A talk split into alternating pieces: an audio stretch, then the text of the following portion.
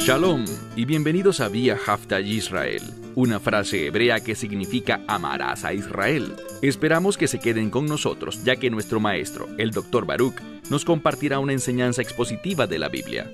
El Dr. Baruch es profesor titular del Instituto Sera Abraham, con sede en Israel.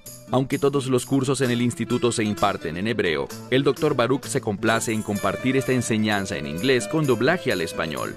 Para más información, visítenos en amarazaisrael.org o descargue nuestra aplicación móvil Mi Estudio Bíblico. Aquí está Baruch y la lección de hoy. ¿Estás experimentando cambios en tu vida? Deberías. Porque cuando alguien entra en un pacto con Dios, y me refiero especialmente al nuevo pacto a través de la fe en el Mesías, la vida de esa persona cambiará, y cambiará drásticamente. ¿Y qué tipo de cambio experimentarán? Experimentarán un cambio de reino.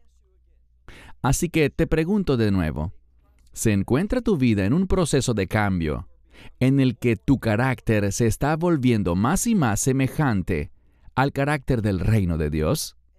Toma tu Biblia y ve conmigo al libro de Lucas, capítulo 8. Libro de Lucas, capítulo 8. Vamos a ver en este pasaje de las Escrituras que el Mesías dará un ejemplo que habla de lo que es normal, de lo que es común, de lo que entendemos, pero luego hablará de cosas que son muy diferentes. Y estas cosas diferentes ocurren debido a una realidad de reino. Así que ve conmigo, como dije, al Evangelio de Lucas capítulo 8, iniciando la lectura en el verso 16, que dice,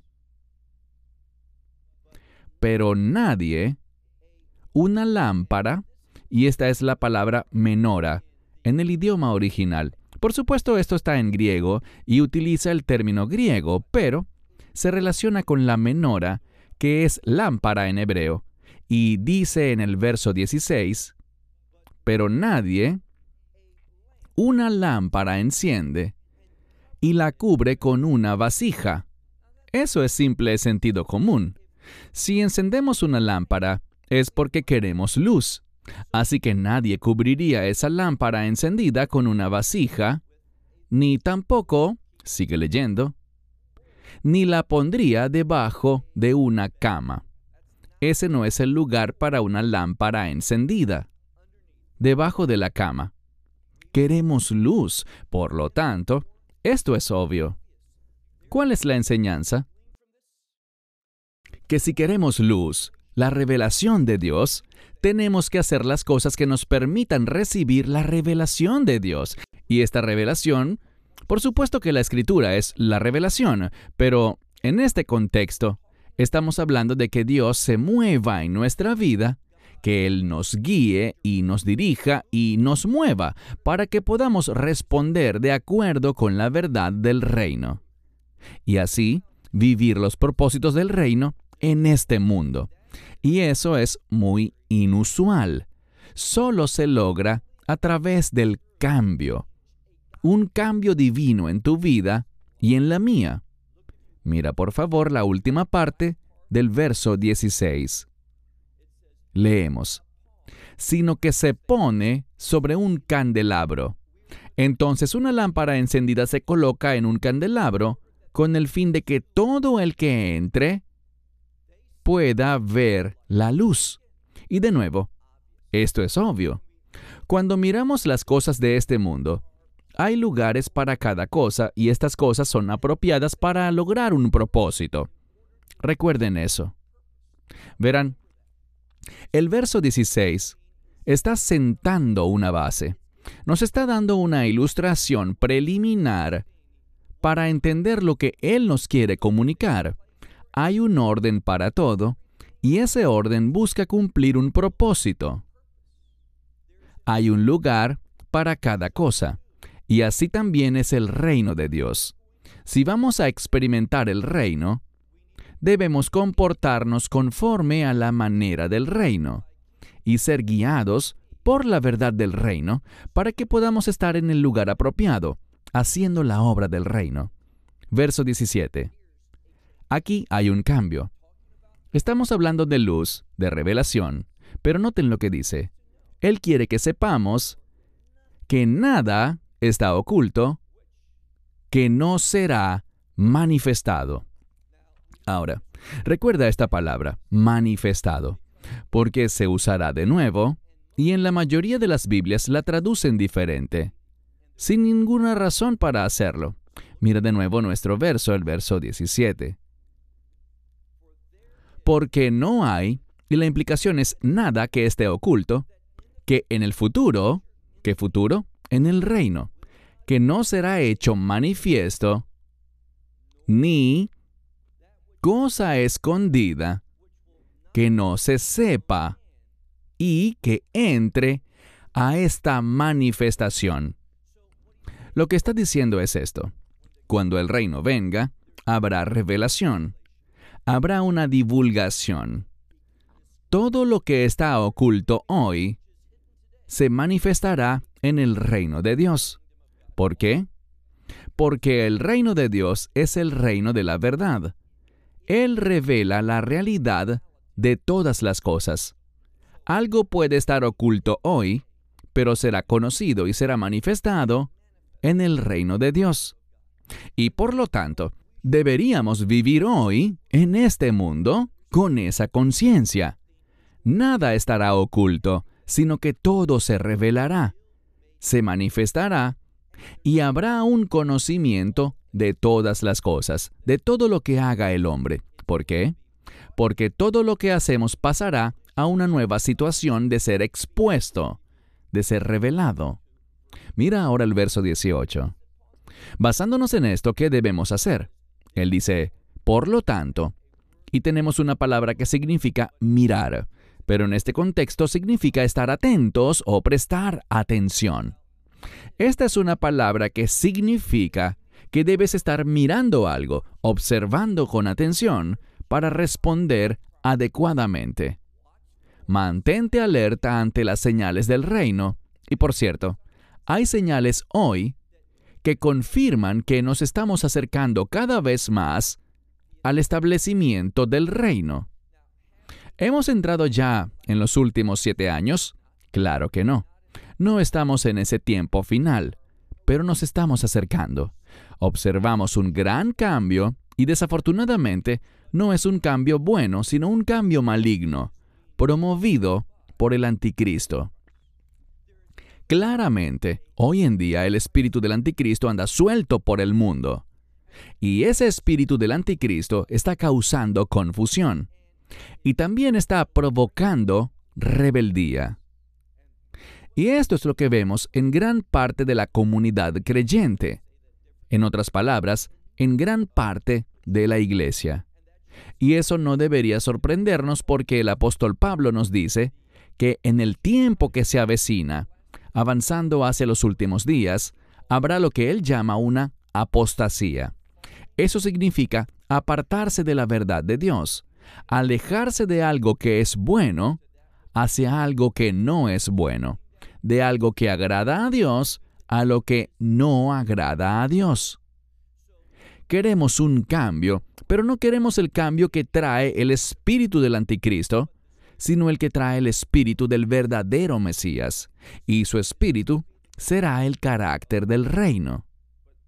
Leamos nuevamente nuestro pasaje, verso 18. Por lo tanto, lo traduciré de esta manera. Presta atención a cómo estás escuchando. Así que ten mucho cuidado con las cosas que estás escuchando porque a aquel que tiene a aquel que tiene, se le dará más. Pero al que no tiene, se le quitará incluso lo que pareciera tener. Entonces, ¿qué pasará? Habrá un cambio, una transferencia. Se realizará una reestructuración. Y de nuevo, dice, vigilen. Eso es literalmente lo que dice al principio. Vigilen esto, porque habrá personas que tienen y se les dará más. Y habrá quienes no tienen y lo poco que tienen les será quitado. Podemos entender esto de dos maneras, pero simplemente para nuestro propósito en este estudio. Un cambio se avecina. Se producirá una transferencia de activos a medida que nos acercamos a los últimos días.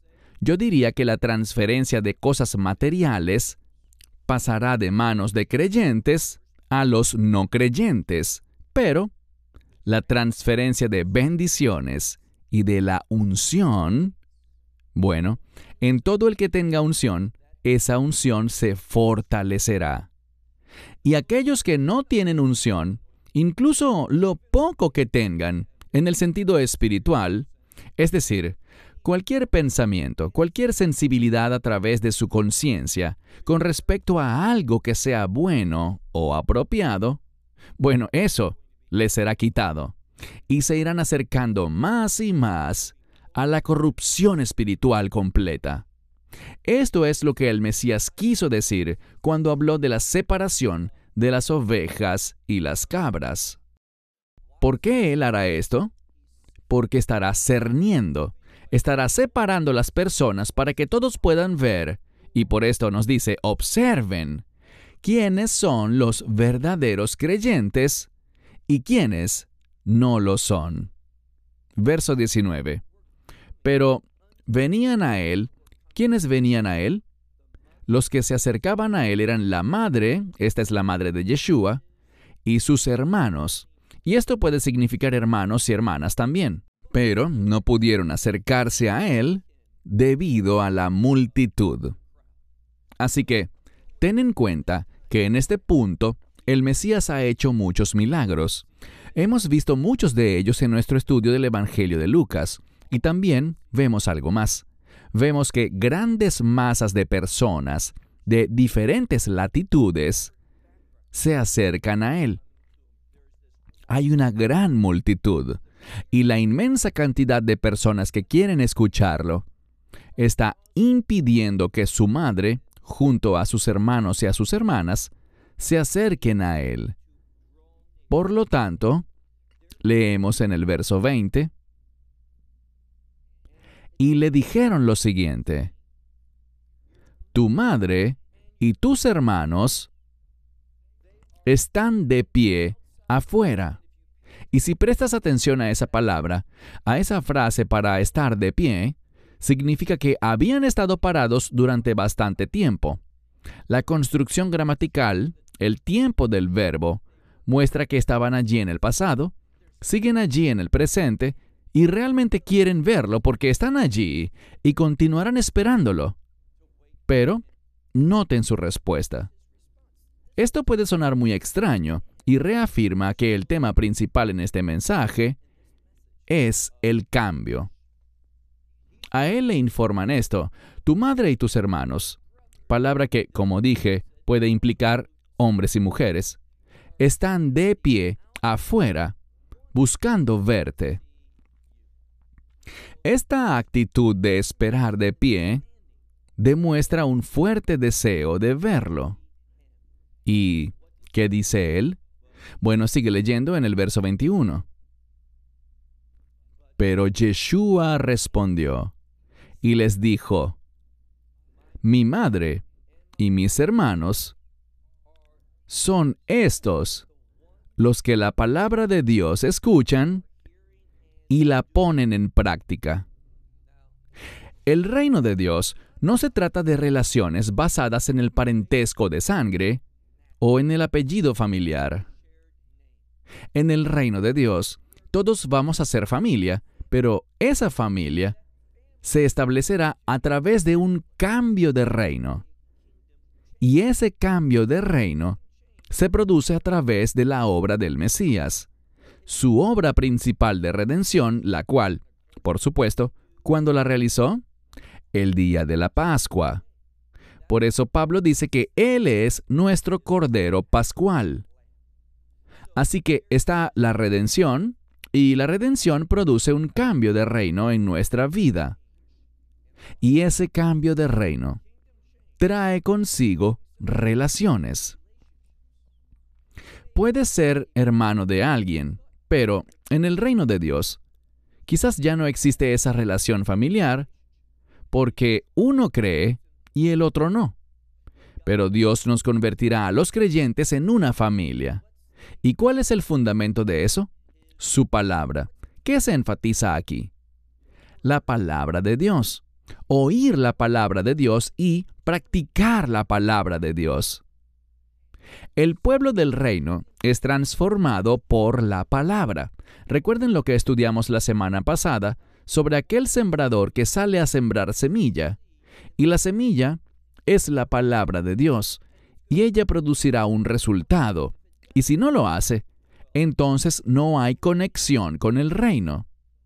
Mire de nuevo el texto que dice, Mi madre y mis hermanos son estos que escuchan la palabra de Dios y la practican. Verso 22. En el verso 22 vemos un cambio de ubicación, y esto tiene un propósito. Y ese propósito es mostrarnos que el cambio principal viene debido a quién es Él y a lo que Él puede hacer.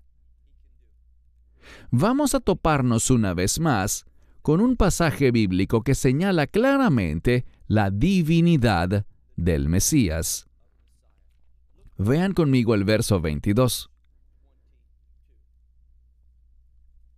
Y aconteció en uno de esos días. Ahora, si tu Biblia no dice días en plural, no es una traducción literal. Dice que sucedió en uno de esos días. ¿Qué días eran esos? los días en los que estaba enseñando, los días en los que ministraba, los días en los que hacía milagros, todas esas cosas. ¿Por qué dice uno de estos días? Porque estos días eran cuando el Mesías les estaba revelando, con su enseñanza y milagros, les estaba revelando la verdad del reino. Así que vamos a descubrir algo sobre el reino en este pasaje conclusivo. Miren el verso 22. Y aconteció, en uno de estos días, que él se embarcó, él subió a un barco, y sus discípulos, es decir, que sus discípulos también estaban con él. Pero la razón por la que se expresa de la manera en que lo hace es para demostrar que Él es único.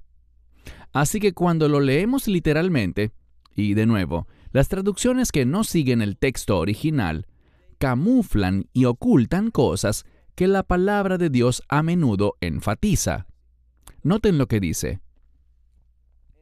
Y él se embarcó en un bote y sus discípulos. No dice y sus discípulos estaban con él, lo cual se sobreentiende, para demostrar una separación. El verbo que se usa para subir al barco solo aplica a él. Ahora sus discípulos estaban con él, pero el mensaje es este. Este pasaje busca subrayar que Yeshua está aparte de todos los demás. Él no es simplemente el maestro de los discípulos, sino que vamos a ver, porque había otros maestros, otros rabinos, otros líderes, pero Yeshua es único, y hablaremos de su singularidad en un momento. Miren lo que pasó. Y les dijo, Yeshua hablando con sus discípulos, les dijo, pasaremos al otro lado del lago. Y se embarcaron, zarparon, comenzaron este viaje hacia el otro lado. Ahora, si conoces algunos de los escritos judíos antiguos, el otro lado es una referencia a algo que está en contra de la voluntad de Dios. Lo diré con otras palabras. Algo que está en oposición a los propósitos del reino. Y lo veremos en un momento. Así que, él partió con sus discípulos en un barco para ir al otro lado del lago. Y obviamente, este es el mar de Galilea. Leamos el verso 23. Pero, mientras navegaban, así que después de embarcarse y comenzar su travesía, dice, que estaban navegando, pero él se quedó dormido. Así que todos están allí, pero de manera específica, no los discípulos, sino solo él, estaba dormido. Y ahora, ¿qué sucede? Y descendió una tormenta de viento sobre el lago. E insisto, estamos hablando del mar de Galilea, así que imaginemos la escena. Él y sus discípulos están en ese bote, un barco relativamente pequeño. Hay trece personas allí. Él se acuesta y se queda dormido. Y en medio de eso, ¿qué pasa? Bueno, una tormenta de viento. Esto es importante porque vemos la oposición del enemigo. ¿Hacia dónde van ellos?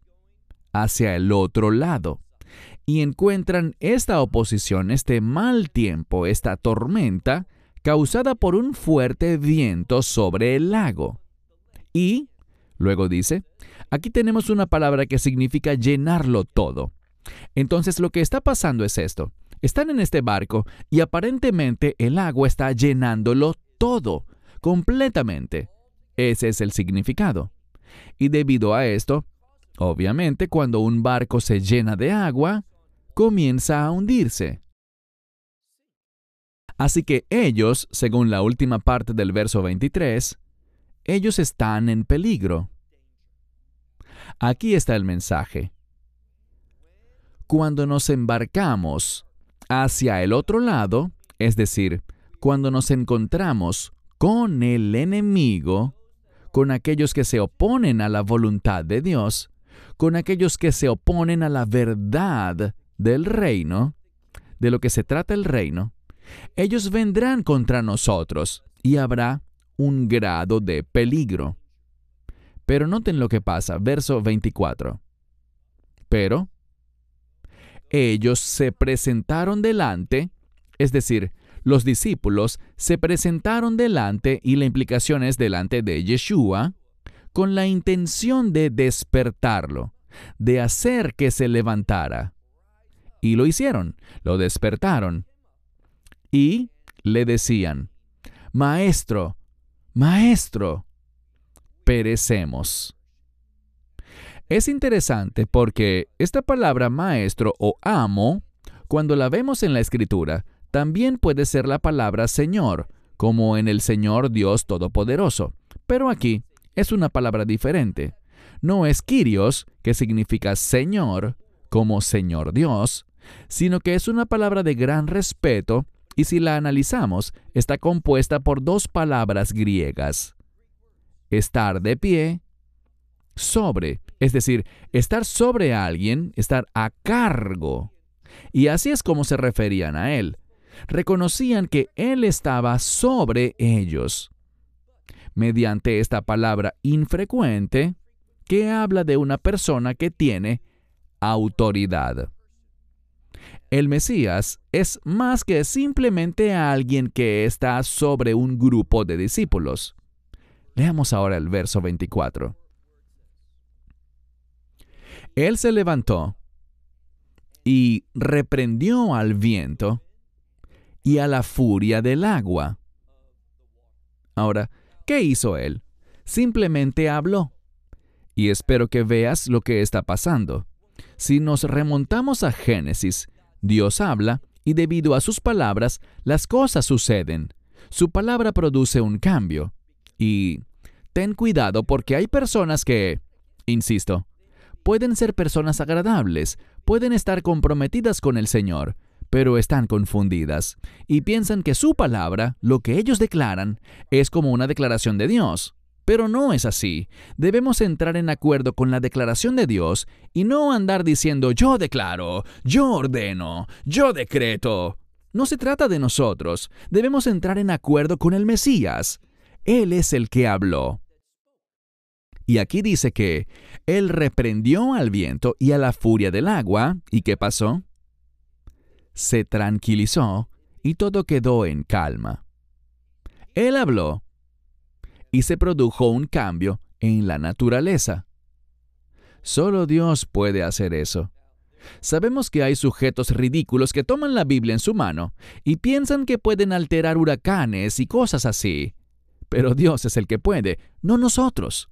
Ahora, Dios puede revelarle a alguien que diga algo, que lo declare y profetice en relación con ese huracán, pero pensar que por uno mismo, simplemente voy a salir allí y le diré que no, y será mi autoridad la que lo logre, eso es herejía. Debemos entrar en acuerdo con Dios. Y por lo tanto, Él habló y ¿qué sucedió? Se tranquilizó este viento y todo quedó en calma. Verso 25, nuestro último verso por hoy. Pero Él les dijo, ¿dónde está su fe? ¿Por qué tenían tanto miedo? Verán, no debemos dejarnos intimidar por el enemigo. ¿Por qué? Porque Dios es el Señor, y si lo seguimos en total obediencia, tendremos su unción. Así que Él dice, ¿dónde está su fe? Pero aquí vamos a ver el problema principal. Ellos tenían miedo y se maravillaban. ¿Por qué se maravillaban? Porque realmente no sabían ¿Quién era este hombre? Sí, era su maestro, su rabino. Pero ellos desconocían su verdadera identidad. ¿Y quién es él en verdad? Es el Hijo de Dios, es divino. Así que se maravillaban diciéndose el uno al otro, ¿quién es este que incluso a los vientos les da órdenes y al agua, y ellos le obedecen? Y de nuevo, Él ordena y ellos obedecen. Eso es porque Él es el Rey de Reyes y el Señor de Señores. ¿Y qué se nos llama a hacer? No a tenerle miedo al enemigo, sino a caminar en la unción y a entender que ese enemigo no es más grande que aquel que está en nosotros. Nosotros tenemos al Dios viviente en nosotros a través del Espíritu de Dios, el Espíritu Santo, que mora en nosotros. Y por lo tanto somos llamados a avanzar en obediencia. Y esa es la clave, obediencia a las instrucciones de Dios. Cuando lo hacemos, Dios produce un cambio que le agrada en toda nuestra vida. Seremos conformados a Él y tendremos ese carácter de reino. Eso es lo que Dios quiere para ti y para mí y para todo su pueblo. Esperamos que te hayas edificado con el mensaje de hoy y lo compartas con otros. Te invitamos a seguir nuestros estudios cada semana por este canal y por el portal de YouTube de Amarás a Israel. También puedes descargar nuestra aplicación móvil gratuita Mi Estudio Bíblico.